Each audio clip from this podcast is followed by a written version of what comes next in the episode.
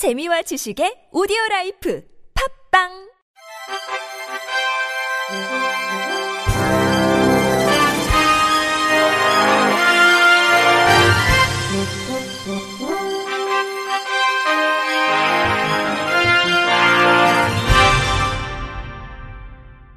청취자 여러분 안녕하십니까? 11월 29일 화요일 KBS 뉴스입니다. 정신장애인 자립생활운동의 밝은 전망을 위해 기존 장애인 자립생활운동을 주도해온 전국 장애인 자립생활센터와의 연대 협력 필요성에 대한 목소리가 하나로 모였습니다. 은평 늘봄 장애인 자립생활센터와 한국 장애인 자립생활센터 총연합회는 어제 이룸센터에서 한국 자립생활운동과 정신장애인 자립생활운동의 연대와 협력 토론회를 개최했습니다.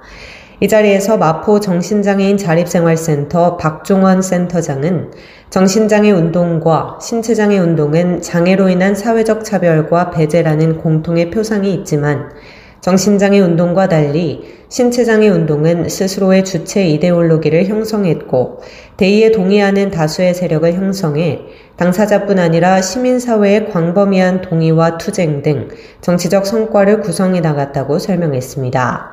이어 동일한 정체성이나 정체성에 대한 호의적 시선이 없는 정신장애 운동은 개별적이고 고립적이며 단독자의 위치에서 작동할 뿐이라며 정신장애 운동의 선결 문제는 정체성의 확립과 강화라고 강조했습니다. 송파 정신장애 동료지원센터 신석철 센터장은 정부의 요구를 전달할 때 중앙조직이 필요하지 않겠냐는 의견이 있어 한국정신장애인 자립생활센터를 출범했고 오는 12월에는 정신장애인 탈원화 연대 출범을 예정하고 있다며 이번 연대는 지난해 정부가 발표한 탈시설 로드맵에 정신질환 및 정신장애 당사자가 철저히 배제돼 있어 이에 대한 현실을 개선하고자 출범하는 것으로 비정신장애인 단체에서 협력해 줄 것을 약속했다고 말했습니다. 은평 늘봄 장애인 자립생활센터 김선윤 센터장은 정신장애 당사자는 사회의 혐오와 편견이 너무 심해 자립생활에 악영향을 주고 있으며 자립체계를 부족하게 만들고 있다고 지적하며 운동의 출발점을 지난 이 시기에 한국 자립생활 운동을 해왔던 전국 자립생활센터 진영과 연대하고 협력해야 할 시점이라고 피력했습니다.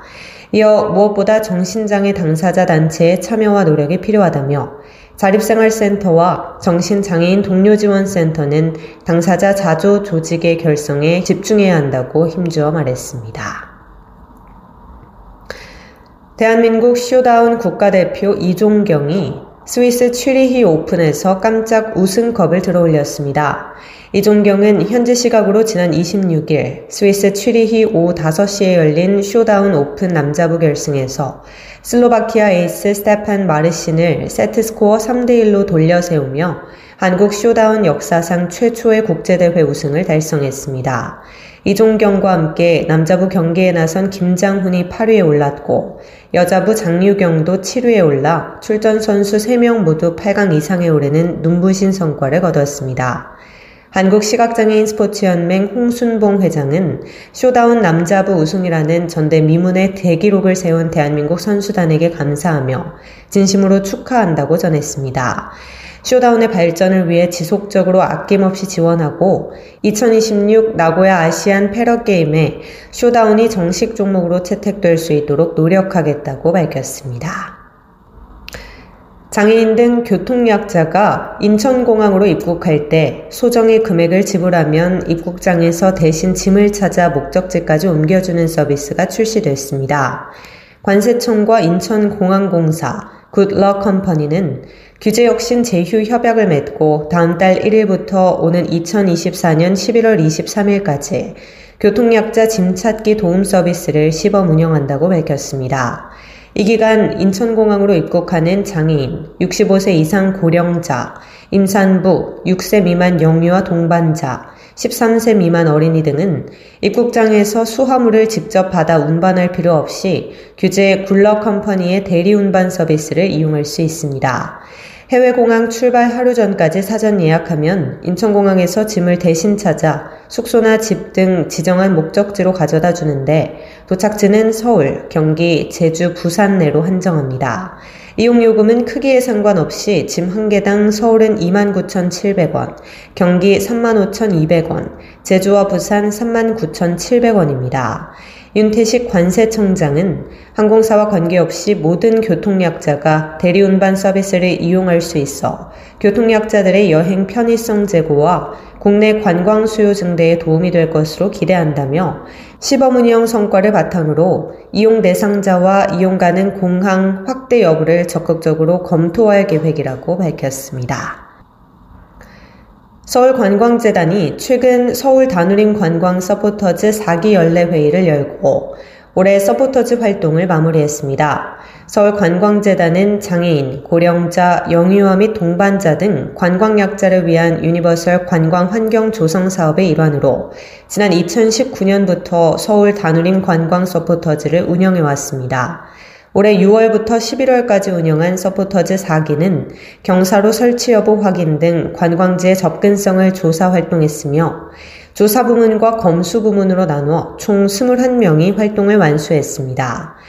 60곳의 관광지와 180여 곳의 접근성 정보를 확보했고, 검수 부문에는 접근성 조사 경험이 있는 장애 당사자가 참여해 조사된 정보의 정확성과 신뢰도를 높였습니다. 검수 부분에 참여한 청각장애인 김정은 씨는 작년에 재단의 관광약자 모니터링단에 참여한 경험을 바탕으로 올해는 검수 요원으로 활동했다며 인권, 유니버설 디자인, 서울 관광 홍보까지 일석다조 효과를 가져온 서포터즈 활동이 개인 차원이 아니라 모두를 향해 퍼져나가면 좋겠다고 전했습니다.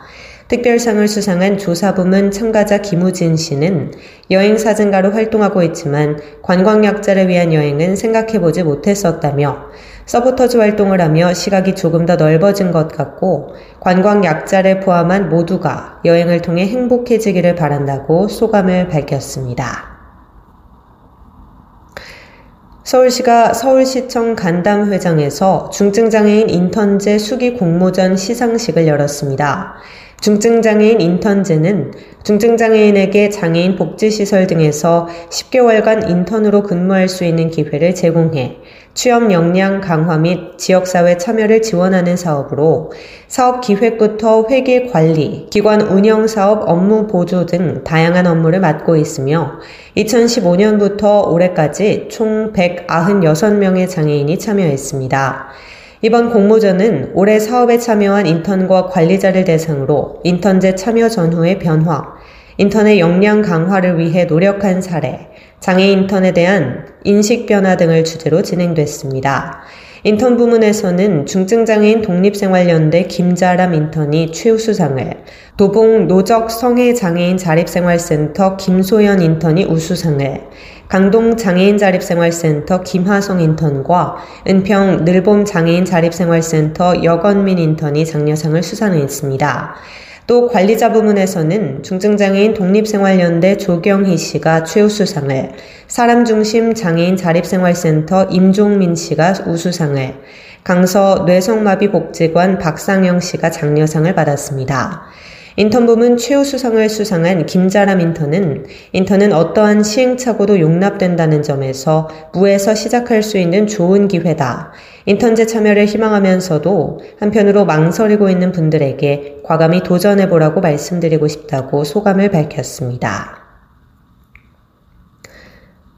한국장애인개발원이 서울 양재 AT센터 5층 그랜드홀에서 제4회 유니버설 디자인 아이디어 대전 시상식을 개최했습니다. 앞서 개발원은 지난 7월 전 국민을 대상으로 유니버설 디자인에 관한 아이디어를 공모해 건축 분야 등 3개 분야에 총 186개의 출품작이 접수됐으며 1차 심사 및 2차 현장 오디션을 거쳐 최종 25개 작품을 수상작으로 선정했습니다. 모두가 누리는 휴식이라는 특별 주제로 진행된 건축 분야 대상은 안혜민 팀의 공연장 어우러지다가 수상했습니다. 공연장 어우러지다는 장애인의 여가 시간 활용 중 문화예술 관람이 가장 적다는 점을 개선하기 위해 모두가 동등하게 즐거움을 누릴 수 있도록 공연장을 설계했습니다. 전 구간이 경사로로 접근이 가능하며 휠체어석을 골고루 분산시켜 다양한 선택권을 보장했습니다. 제품 분야 대상은 최민지 팀의 회전선 콘센트가 선정됐는데 회전선 콘센트는 콘센트에 내어진 길을 따라 꽂으면 보이지 않아도 누구나 쉽게 꽂을 수 있도록 디자인한 제품으로 누구나 한 번쯤 겪는 불편함을 발견하고 이를 해결할 수 있는 방안을 제시했습니다. 끝으로 날씨입니다. 내일은 수도권과 강원도, 경상권 지역은 대체로 맑겠으며 충청권과 전라권, 제주도 지역은 구름이 많겠습니다. 오늘 저녁부터 기온이 크게 하강해 내일과 모레 사이 전국 강추위에 유의하셔야겠습니다. 전라권 서부와 제주도는 가끔 비 또는 눈이 내리겠으며 새벽부터 아침 사이 충남 서해안과 충남권 중북부 내륙 지역은 역시 가끔 눈이 내리겠습니다. 충남권 남부 내륙과 충북 중남부 지역도 곳에 따라 눈날림이 있겠습니다. 내일 예상 강수량은 전라권 서부와 제주도 지역 5mm 내외, 충남 서해안과 충남권 중북부 내륙, 서해 5도 지역은 5mm 미만이 되겠습니다.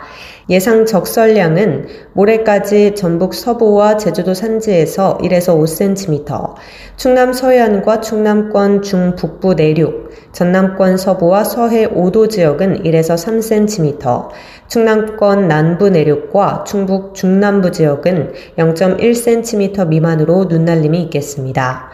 내일 아침 최저 기온은 영하 11도에서 영상 2도가 되겠으며 낮 최고 기온은 영하 3도에서 영상 6도가 되겠습니다. 이상으로 11월 29일 화요일 KBS 뉴스를 마칩니다. 지금까지 제작의 이창훈, 진행의 조소혜였습니다. 고맙습니다. KBIC.